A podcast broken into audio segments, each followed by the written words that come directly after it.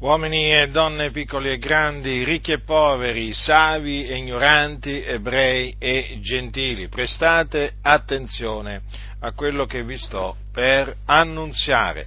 Voglio che sappiate che l'Iddio che ha creato tutte le cose, sia le visibili che le invisibili, colui che è l'Onnipotente, nella pienezza dei tempi, ha mandato nel mondo il suo figliolo Gesù Cristo per essere il Salvatore del mondo.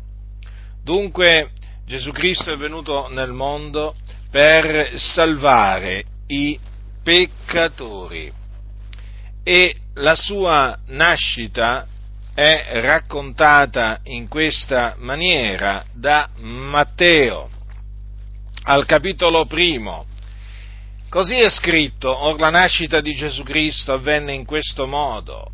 Maria, sua madre, era stata promessa sposa a Giuseppe e prima che fossero venuti a stare insieme si trovò incinta per virtù dello Spirito Santo. E Giuseppe, suo marito, essendo uomo giusto e non volendo esporla ad infamia, si propose di lasciarla occultamente ma mentre aveva queste cose nell'animo, ecco che un angelo del Signore gli apparve in sogno, dicendo Giuseppe, figliol di Davide, non temere di prendere teco Maria, tua moglie, perché ciò che in lei è generato è dallo Spirito Santo. Ed ella partorirà un figliolo e tu gli porrai nome Gesù, perché è lui che salverà il suo popolo dai loro peccati. Or tutto ciò avvenne affinché si adempisse quello che era stato detto dal Signore per mezzo del profeta. Ecco, la Vergine sarà incinta e partorirà un figliolo al quale sarà posto nome Emanuele, che interpretato vuol dire il Dio con noi. E Giuseppe, destatosi dal sonno, fece come l'angelo del Signore gli aveva comandato e prese con sé sua moglie, non la conobbe finché ella non ebbe partorito un figlio e gli pose nome Gesù.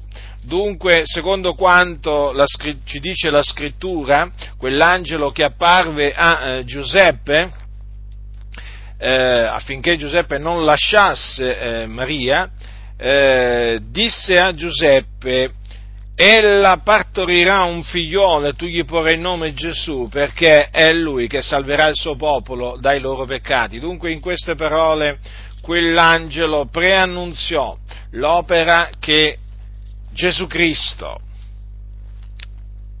è venuto nel mondo a compiere per volontà di Dio. È l'opera della salvezza. Il nome Gesù viene dall'ebraico Yeshua, che significa Yahweh salva. Dunque Gesù Cristo è il Salvatore del mondo. Lui è venuto per salvare i peccatori dai loro peccati. Dunque egli nacque a eh, Betlemme e poi eh, fu allevato in una città della Galilea chiamata Nazareth. All'età di circa eh, 30 anni eh, lasciò eh, Nazareth per recarsi al Giordano ed essere quivi battezzato in acqua da un uomo chiamato Giovanni, Giovanni il battezzatore e là, do, mm, immediatamente dopo essere uscito dall'acqua, perché Gesù fu battezzato per immersione, dico immediatamente dopo essere uscito dall'acqua, Gesù, che è chiamato Cristo, fu unto di Spirito Santo. Infatti lo Spirito Santo scese su di lui in forma come dice la, eh, la scrittura, eh, ecco i cieli s'apersero ed egli vide lo Spirito di Dio scendere come una colomba e venire sopra di lui. Ecco dunque quando Gesù fu unto di Spirito Santo, fu il Padre che eh, fece posare lo, eh, lo spirito, il suo Spirito sopra di lui, in accordo con quanto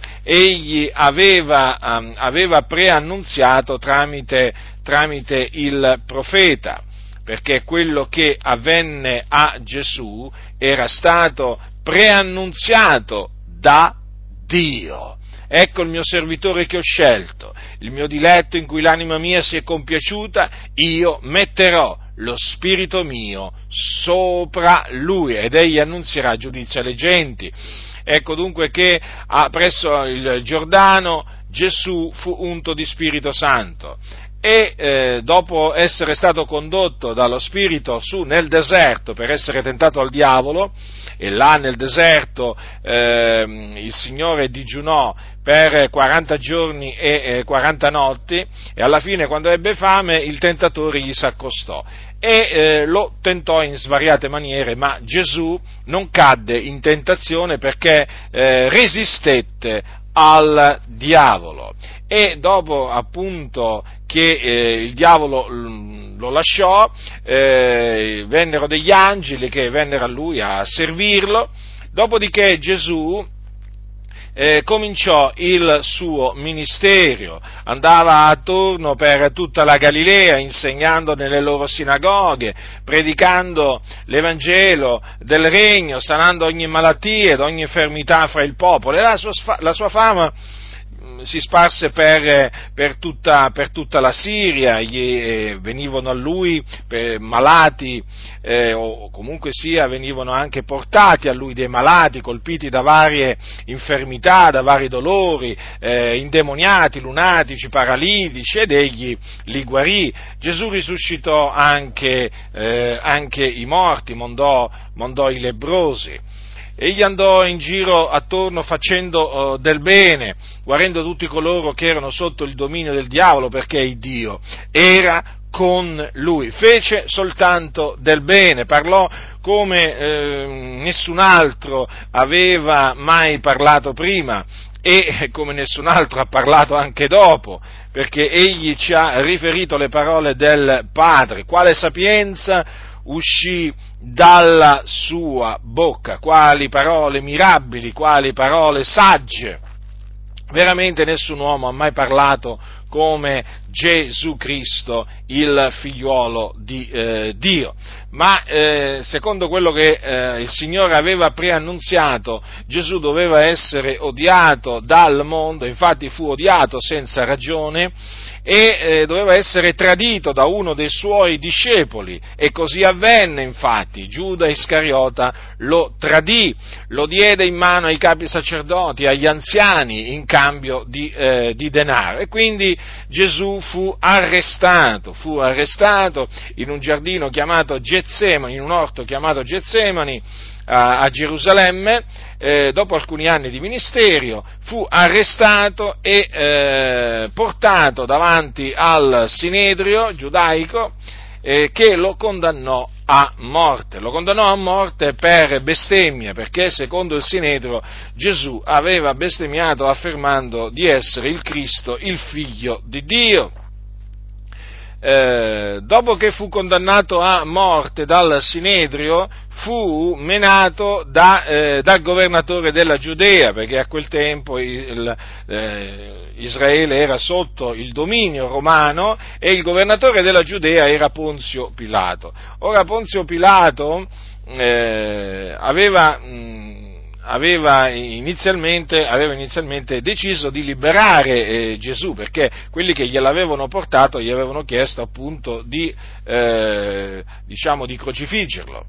Ma lui appunto inizialmente non voleva eh, sentenziare la morte eh, di Gesù perché non trovava in lui nulla che fosse degno eh, di morte, ma eh, il popolo, la moltitudine gridò crocifiggilo e così avvenne. Eh, Pilato infatti sentenziò che Gesù doveva essere fatto eh, flagellare e poi doveva essere crocifisso.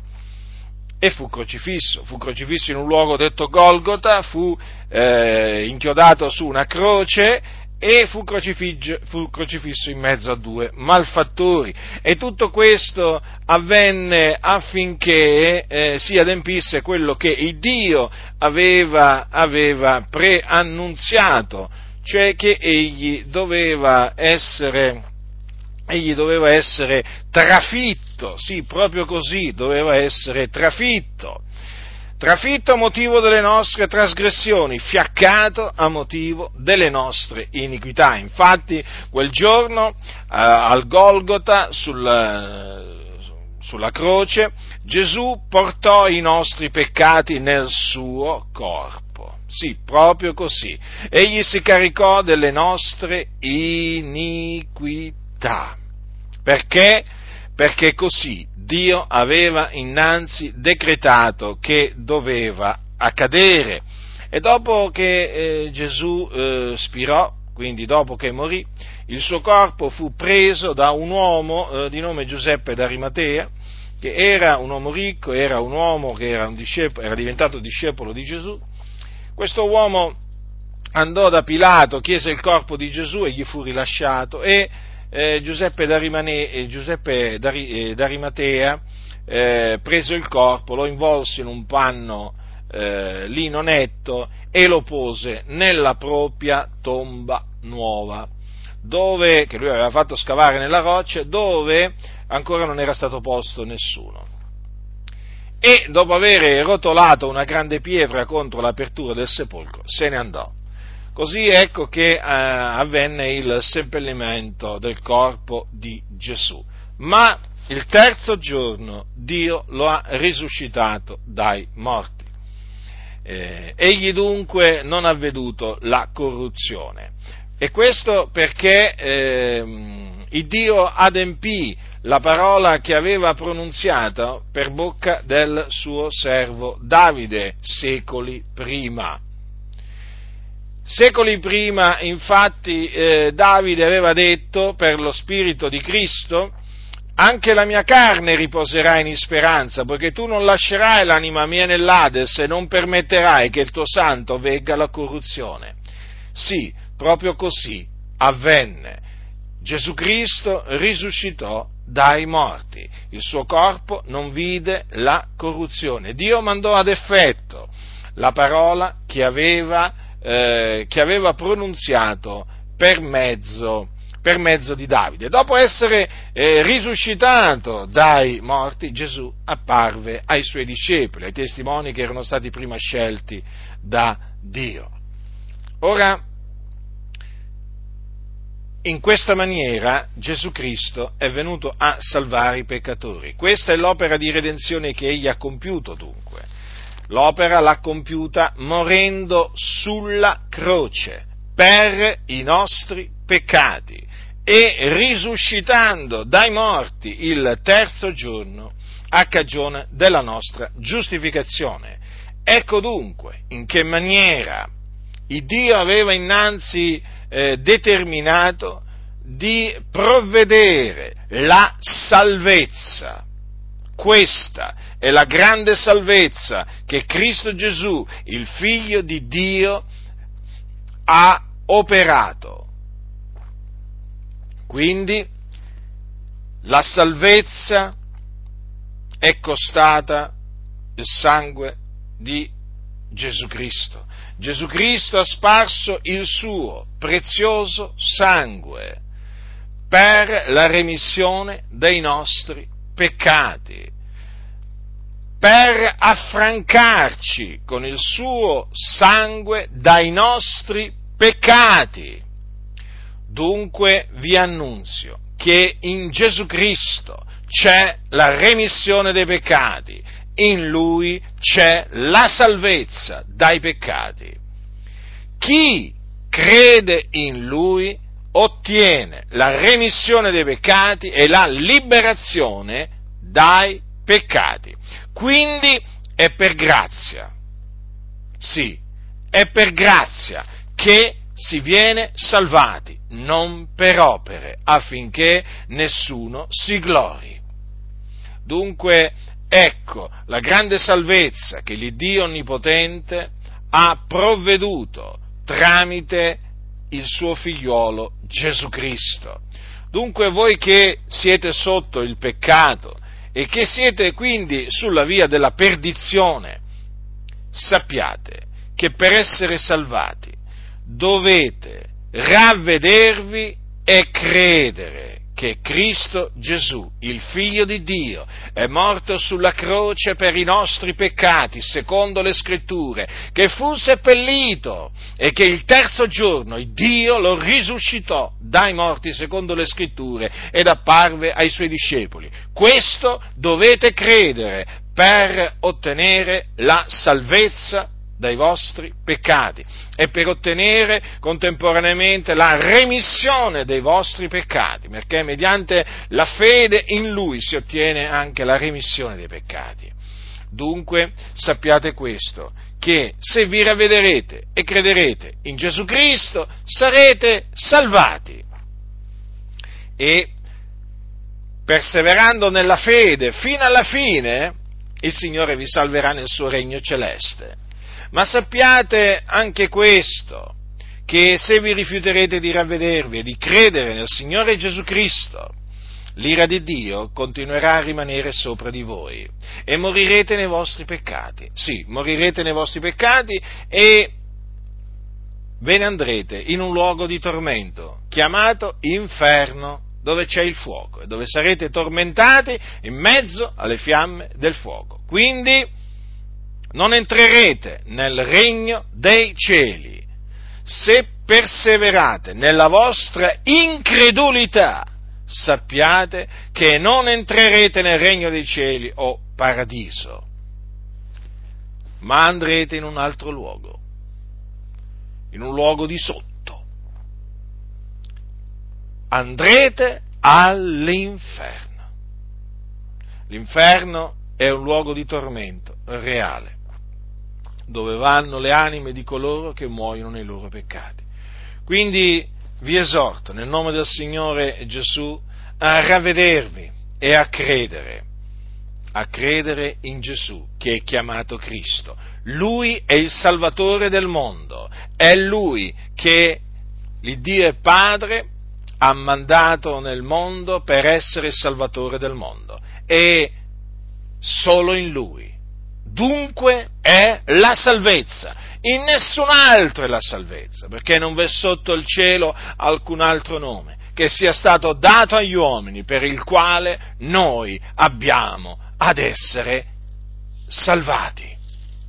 Quindi, come disse l'angelo, e torno a quello che vi ho letto innanzi, come disse l'angelo a Giuseppe, ella partorirà un figlio e tu gli porrai nome Gesù, perché è lui che salverà il suo popolo dai loro peccati. Dunque soltanto Gesù è in grado di salvarti dai tuoi peccati, solo lui, nessun altro. Ma finché tu sia salvato devi ravvederti e credere in lui. E credere in lui, ti ho detto, che cosa significa, cioè devi credere che lui è il Cristo, cioè l'unto del quale il Dio preannunziò la venuta tramite i suoi profeti, che è morto per i nostri peccati, secondo le scritture, che fu seppellito e che risuscitò dai morti il terzo giorno, secondo le scritture, dopodiché apparve ai suoi discepoli. Questo devi credere per essere salvato dai tuoi peccati, altrimenti altrimenti l'ira di Dio rimarrà sopra di te e tu quindi rimarrai schiavo dei tuoi peccati e quando, e quando arriverà il momento della tua morte che Dio ha stabilito, sappi che farai un'orribile fine perché te ne andrai all'inferno. Dunque io ti ho avvertito, non potrai giammai dire che nessuno eh, ti aveva avvertito di ciò che ti aspettava, perseverando nella tua incredulità. Io ti ho avvertito, per cui, come dice la Sacra Scrittura, chi ha orecchi da udire, oda.